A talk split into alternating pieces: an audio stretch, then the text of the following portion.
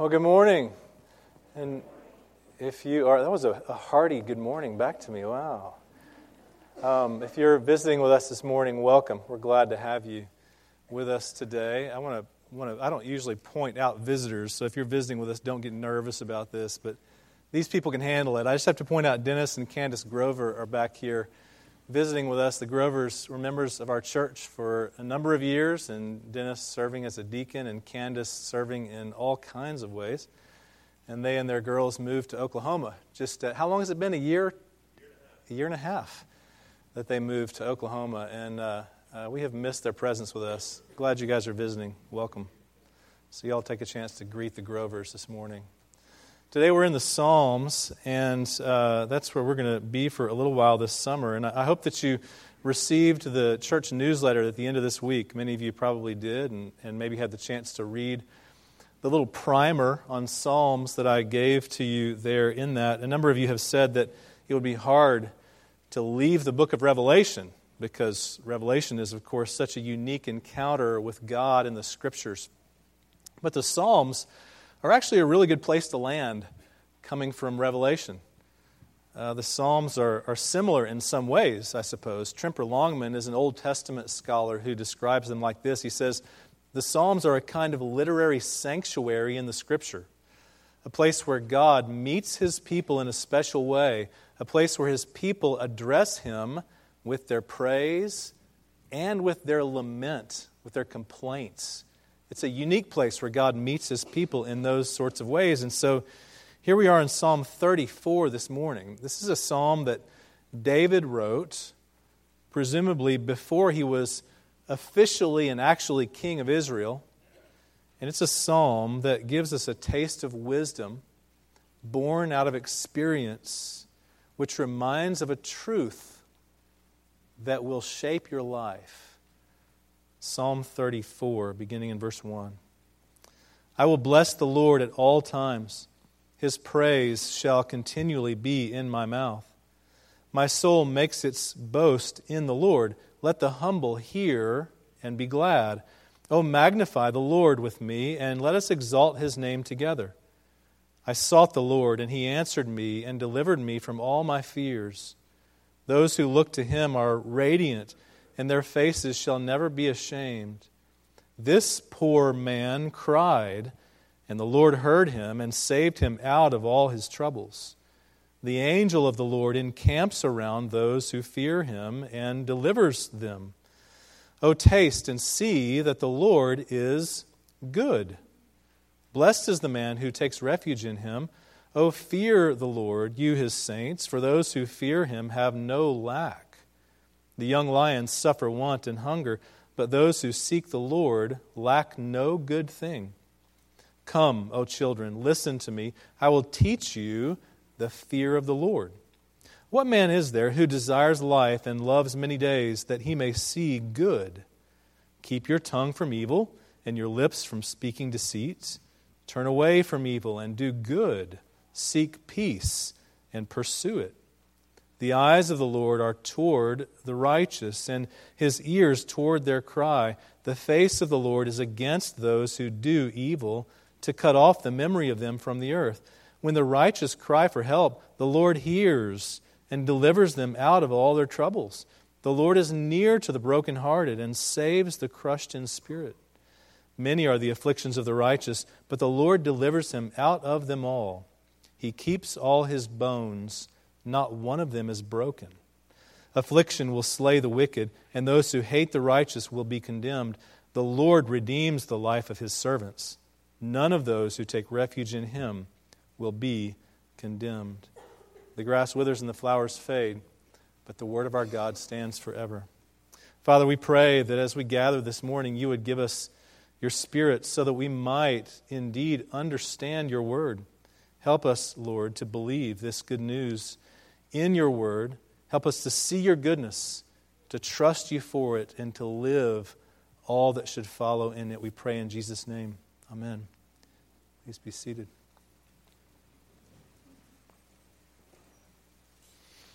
In November of 2012, Kenneth Bae, a South Korean born U.S. citizen, was leading a tour group into North Korea. It was not his first time to do that. He had, some years before that, established a touring travel company for that very purpose to lead tours of travelers, tourists, into North Korea. He had done this 18 times at this point, but this trip was different because of the way it ended. Kenneth was arrested by the authorities and he was sentenced to 15 years of hard labor in a North Korean prison camp for alleged hostile acts. The official description of his crime was this it said he made a mistake by carrying a portable hard drive containing hostile anti North Korean material. And what was that hostile material? It was the gospel. Now, it was, in all fairness, a mistake. He actually did mistakenly carry these things with him because his goal as a Christian was not to smuggle contraband, as it were, into this tightly guarded country, but rather his goal as a Christian businessman was to bless the people of this country by bringing tourism to their country in order to stimulate and help their economy, to be a blessing to the people of this country, and certainly to, to, to sow ground that might be fertile for the gospel. As a result, though, he would spend the next two years in a prison camp. And his situation in this prison camp was unique. You may have read about it in the newspapers a couple of years ago. He was the only prisoner in this particular prison camp for two years and there were 30 prison guards there assigned to watch him. 30 guards and one prisoner.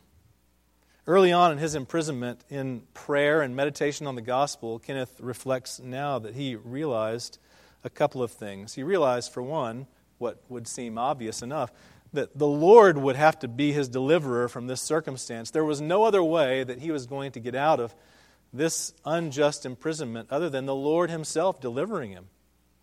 The second thing was this, in his words I have to live each day carefully to demonstrate the Christian life to these men because I might be the only glimpse of Jesus that they ever see. Now, my question for you is this How in the world could he take that approach? I mean, how in the, in the world could he have such an attitude to think that he would, would make extra effort to live the Christian life before these 30 sets of watching eyes because he might be the only demonstration of Jesus that they would ever see. How could he do that? Through 10 hour days of hard labor carrying rock and shoveling coal and harvesting crops in the heat of the day by himself as 30 guards watched him do it. How could he do that while some of his captors taunted him with the notion that the rest of the world has forgotten about you, Kenneth? They don't remember you. How could he do this? He could do it because he had not forgotten the taste that was in his mouth. For years and years, Kenneth, a mature believer in Christ, had tasted again and again and again that the Lord is good. That the Lord is the one who delivers from our fears and troubles and afflictions. That the Lord is the one who hears the cry of the needy. That the Lord is the one who saves the crushed in spirit. It was a taste so strong in his mouth that the, the circumstances, though leaning hard against it, he still could live what he could taste. I know the Lord is good, he said. And so let me show it to those who see me. God is good. It's really a very simple lesson, isn't it? It's a very simple truth, but it's easy for us to forget. It's easy for us to neglect. The kids at school gang up on you. Your high school teachers lose their patience with your youthful confusion and adolescence. Your adult child goes off the rails. Your job loses all its stability. A nation's leaders take an evil and redefine it as noble, and you begin to wonder is God really good? The Psalms are, are great ground for us to wrestle with that question. That's a large part of why we have the Psalms to wrestle with questions like this. Even as the book of Revelation painted such a, a stark contrast between the deceptive, counterfeit, would be authority of Satan's evil with and against the majestic, powerful truth of God's good. God is good. And with this psalm, David exhorts you to taste that, to see it, and to shape your life around it. He starts off by giving us a testimony of his own experience through this psalm. Verse 4 I sought the Lord, and he answered me and delivered me from all my fears. And verse 6 This poor man cried, and the Lord heard him and saved him out of all his troubles. David writes in the psalm about fears and troubles and afflictions, and he calls himself a poor man. Apparently, it wasn't his life that was good at this point. Evidently, there were, there were, troubles around him, problems all around him, and you can see it in the inscription that precedes the psalm. I didn't read it moments ago when we read the psalm, but you can take a look at it there now, just before verse 1. This is a psalm of David when he changed his behavior before Abimelech so that he drove him out and he, that is David, went away. Now, there is, of course, a story behind that. This is one of eight psalms that are ascribed to David in a similar way, evidently being a description of this particular low point in his young life. Eight psalms that David penned during this sequence of events in his life. Seven of those psalms are psalms of lament. They're psalms of complaint because his circumstances were horrible.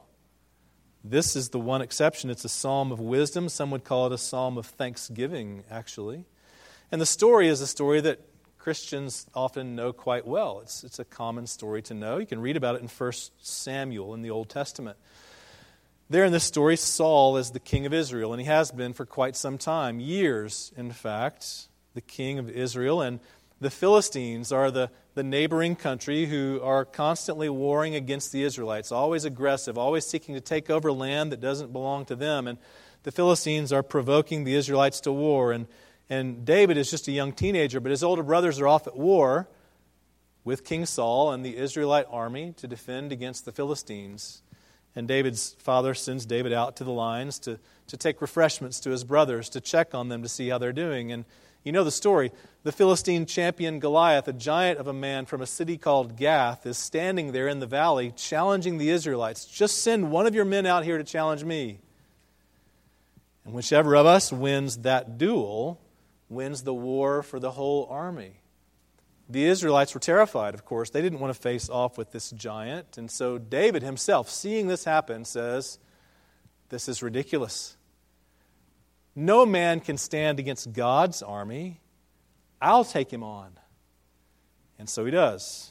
You know the story. With one stone and his sling, he slays Goliath, puts him down. And that's the beginning of David's military success, which just goes on from there. And the Israelite people begin to sing a new song, and the song includes words like this Saul has slain his thousands, David has ten thousands. It's a nod to the king. Oh, the king's done some stuff for us. But it's love for David. And Saul, we're told, is very angry about it. He's a jealous man and he hates David because of it and he begins to attempt to kill David. So David had to flee. David had, David's on the run now from his own king. You know the story. David, David runs looking for shelter, and it must be some couple of years later, perhaps. David actually flees to Gath, the city from which Goliath had come some time before. It's a city of the Philistines. And it's a city where David thought that since he wasn't king, I presume David must have thought he could go unnoticed in this city. and find some refuge. But he did not go unnoticed. They recognized him. In fact, they knew the song, and they thought that he was the king. This is David who's slain his tens of thousands. And not only that, but he was, at the time, carrying Goliath's sword. I'm not sure what was going on in David's mind, what his reasoning was to do this, but this is where he ended up seeking shelter, and it was no shelter at all. He was actually facing death, and he knew it, and he was very afraid. And so, the story goes, he changed his behavior before the king. He began to act like a crazy man. He began to pretend that he was insane, scratching the walls and drooling all over his beard and pretending like he was out of his mind as a means of deliverance. And the king said some interesting words. As a common sense king, evidently he was, he said, Look, I have enough crazy men in my kingdom. I don't need another one. Send him away. Kick him out. Get rid of this guy. And so David was sent away and he was delivered in this ridiculous sort of way. But David escaped to a cave, and there he was still completely alone. And there he sought the Lord. There, this poor man cried out, and the Lord heard him. And his brothers came to him there eventually, and, and others, people who were in distress and debt and bitter in soul, they all gathered around David, and he became their captain.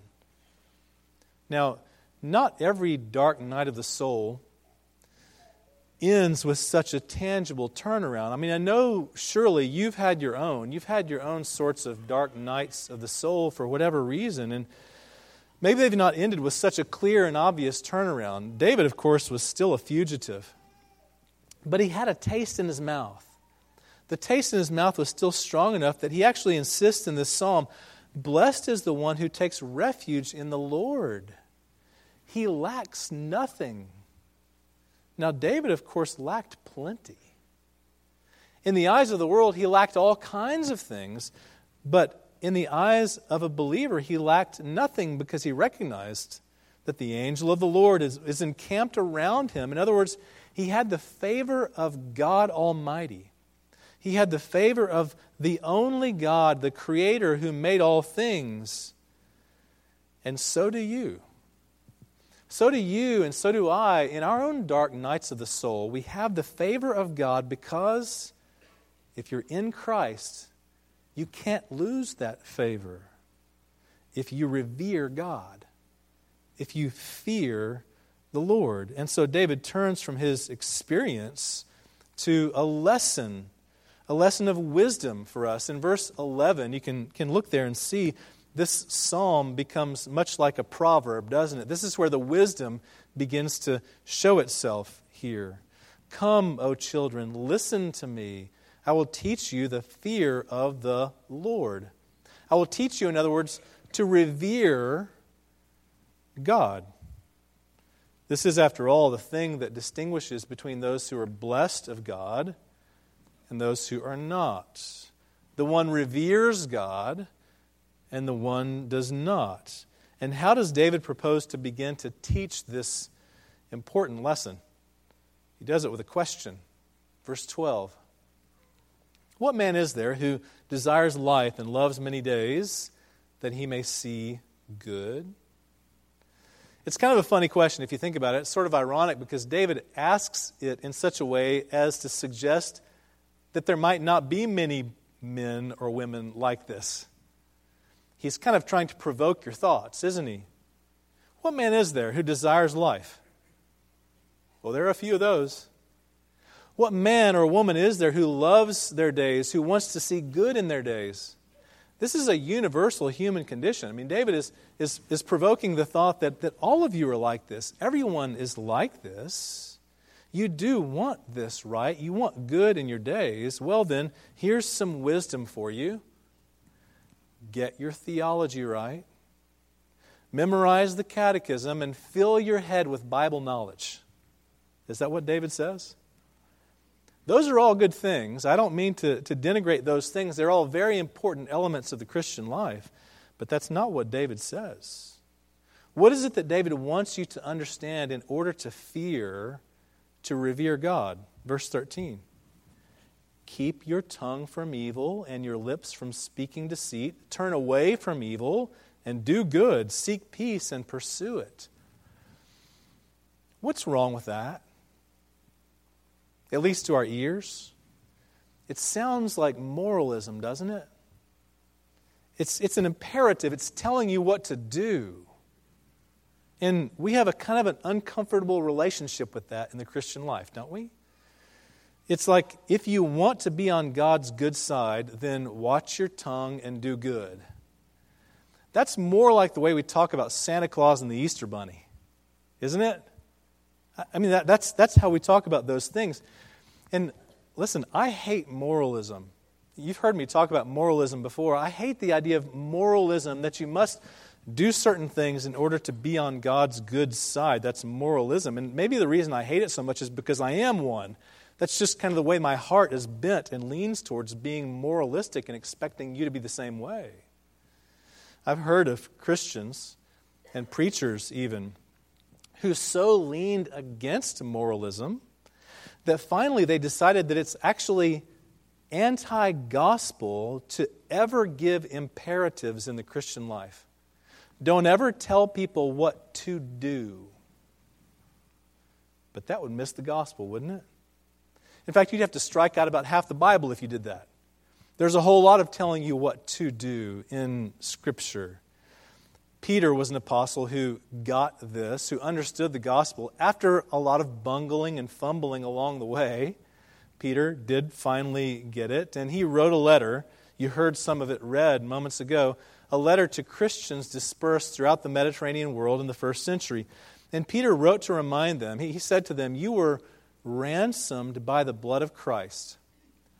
So, put away all malice Put away your deceit and your hypocrisy, your envy and slander. Like newborn infants, long for the pure spiritual milk, that by it you may grow up into salvation, if indeed you have tasted that the Lord is good.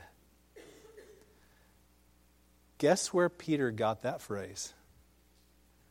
He knew his Psalms. He, he knew Psalm 34. He, he knew these words from this psalm if in fact you have tasted that God is good, if you have that flavor in your mouth, then put away all malice and envy and slander and deceit and hypocrisy. Put those things away. Peter's explaining this psalm to us. If you have tasted the goodness of the Lord, then your life will show it. Your life will demonstrate it for those who watch you. If you revere the God who made you, then you will live what you taste. The gospel is actually a simple thing, you know. I mean, we can make all kinds of complexities about it, and there are all kinds of intricacies about it. I mean, you can indulge in the intricacies of God's redemptive plan for a lifetime. People make careers out of such things. There's not much money in it, by the way, but, but people make careers in such things. You can trace the threads of grace that run from Genesis to Revelation. You can read the stories of the church through the ages and see God's goodness overflowing the boundaries of everyone. You can write about all the good things that God has done and fill the world with books. But in the end, the gospel and the fear of God that it embodies is very simple. Do you love? Do you love with the words that you speak? And do you love with the things that you do? Do you love with the grace that comes from your lips? And do you love with the peace that comes from your hands and your feet? Do you love? Peter here is not just taking a glancing shot at Psalm 34 in his little letter towards the back of your Bible. He, he quoted from it extensively. You heard it moments ago in that New Testament reading. Peter is calling Christians to show the fruit of their faith in the life they live in the first century, and therefore in the 21st century as well. Peter wrote to them, You were called to be a blessing that you may obtain a blessing. For whoever desires to love life and see good days, let him keep his tongue from evil and deceit, let him turn from evil and do good. He's quoting from Psalm 34. I mean, this psalm is the ground from which Peter leverages his exhortation to Christians to demonstrate the fear of God by doing good. By their love you shall know them. I have to brag on you, to you, for just a moment, because it's, it's, it's always an encouraging thing for a pastor to find things to brag about his congregation. And there's much to brag about this congregation. There are always things that you can think of to criticize. I have to brag. We have a, a, a constant rolling culture in our church of meal sign-ups. I don't know, hopefully you see the church new, church email each week and, and read through that to see what's going on in the life of our church. If you don't, I'm not going to ask you to stand up and confess your sin, but you should read the email each week. And you'll see there often a meal sign-up for some reason, for, for one of you as families in the church. And most of the time, it's because a baby has been born. Recently, it's been because of an adoption and even a surgery. And Jan and John and I sometimes in the office kind of laugh about this when we send out the email. It's as though once the email is sent, a race begins.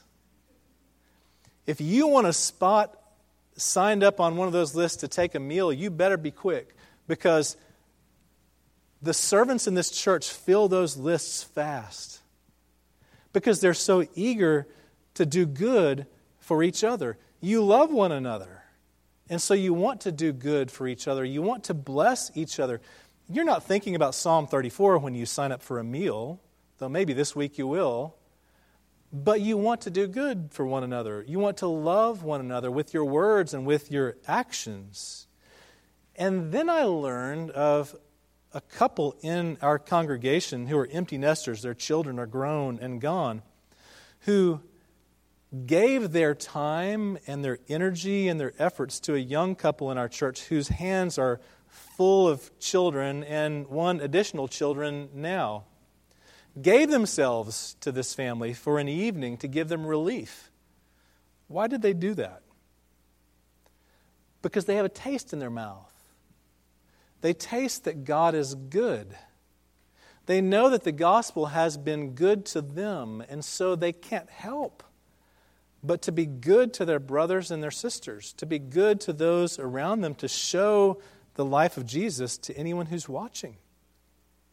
This is what David is after in this lesson of wisdom, but to assure us of God's goodness, to, to persuade us of its inevitability, he turns then to a hint of redemption. Notice the poetic language of verses 15 and 16. David's poetry here, I think, actually gives a, a quick summary of the book of Revelation long before it was ever written. David says, The eyes of the Lord are toward the righteous, and his ears toward their cry. David was thinking about his own circumstance, his own situation. God was turning his eyes to David and hearing his cry. But where do you see that in the book of Revelation? Do you remember the saints hiding under the altar. As chaos ensues in God's judgment, the saints are hiding under the altar, crying out to God, How long, O Lord, must we endure this? And the Lord hears their cry. He turns their eyes to them and, and exhorts them, encourages them to patience. David says, The face of the Lord is against those who do evil, to cut off their memory from the earth. Where in Revelation do you see that? That's not hard to find, is it? I mean, throughout God's revealing of that counterfeit Trinity and his destruction of Babylon, that, that instrument of Satan and his allies to deceive and to draw people away from the truth, to draw people away from the goodness of God and to the evil of the impostor, God destroys those things. He, he's against those things. He cuts them off from the memory of the earth. One day that will be true. The whole of Revelation is actually summed up in these two verses because the goodness of God is clearly seen in the redemption of his people. Now, David is a realist here. I mean, he's, he's, he's a realist. He knows what's real and true in your experience in life, in his own in fact, some of you are troubled.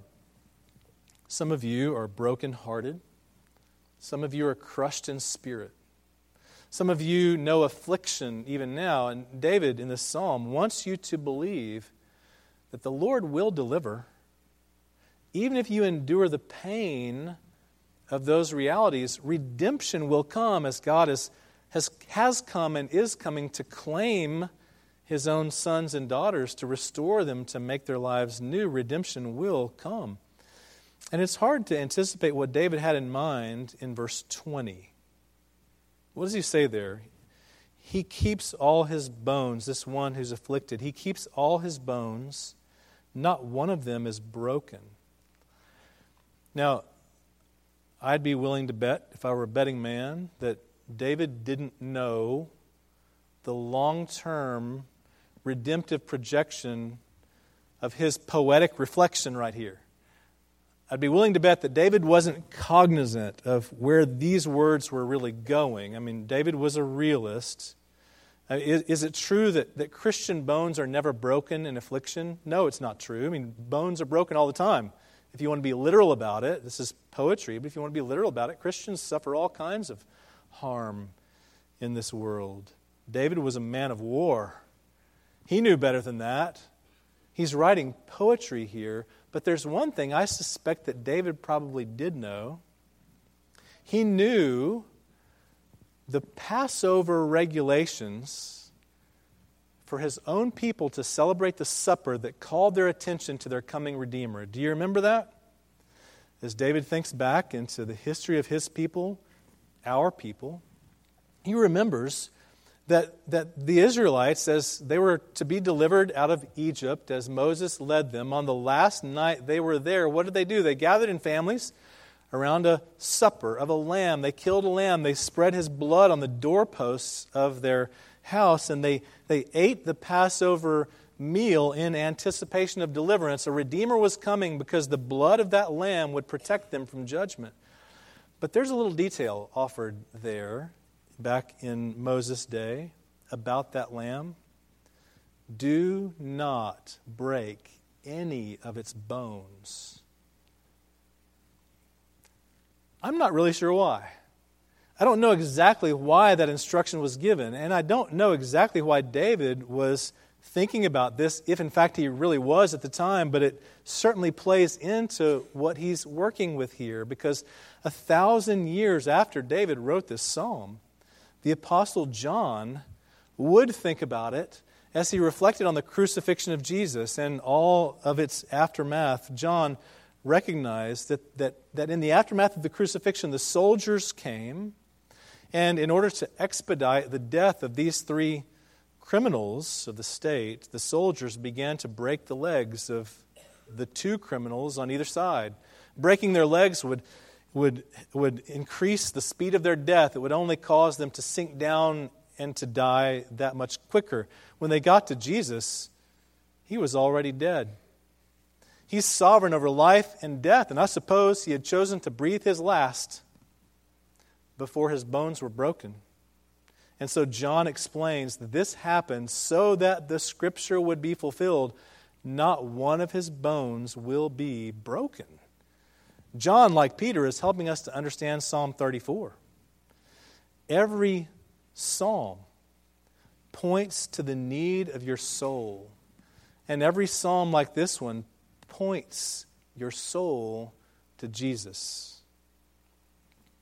After some 735 days of hard, lonely, unjust labor, Kenneth Bae was released. And upon his reflections of his experience there, he has written a book to tell that story. And the title of his book is Telling. The title of his book is Not Forgotten. Not Forgotten. Now, I imagine he's thinking of a number of things in that title. He's reflecting on the fact, the fact that his captors were wrong. His friends had not forgotten him. His country had not forgotten him. His God had not forgotten him he also had not forgotten. He had not forgotten the taste that was in his mouth, the taste of the gospel that called him to live his life in such a way that Jesus would be seen. The Psalms are a sanctuary of Scripture where God meets his people directly to stir their hearts, to hear their cries, and to give himself to them. Have you tasted that your God is good? Then live what you taste. In the name of the Father, and of the Son, and of the Holy Spirit. Father, we give you thanks that you have called us to belong to you, that you have blessed us with your gospel, that you have drawn us by your Spirit and granted that we might have faith to trust you. We pray, Lord, that as we come to this communion table this morning, that we might believe all the more, that we might recognize your goodness to us, and that we might live in such a way that Jesus would be seen by all who are around us. And we pray in his name. Amen.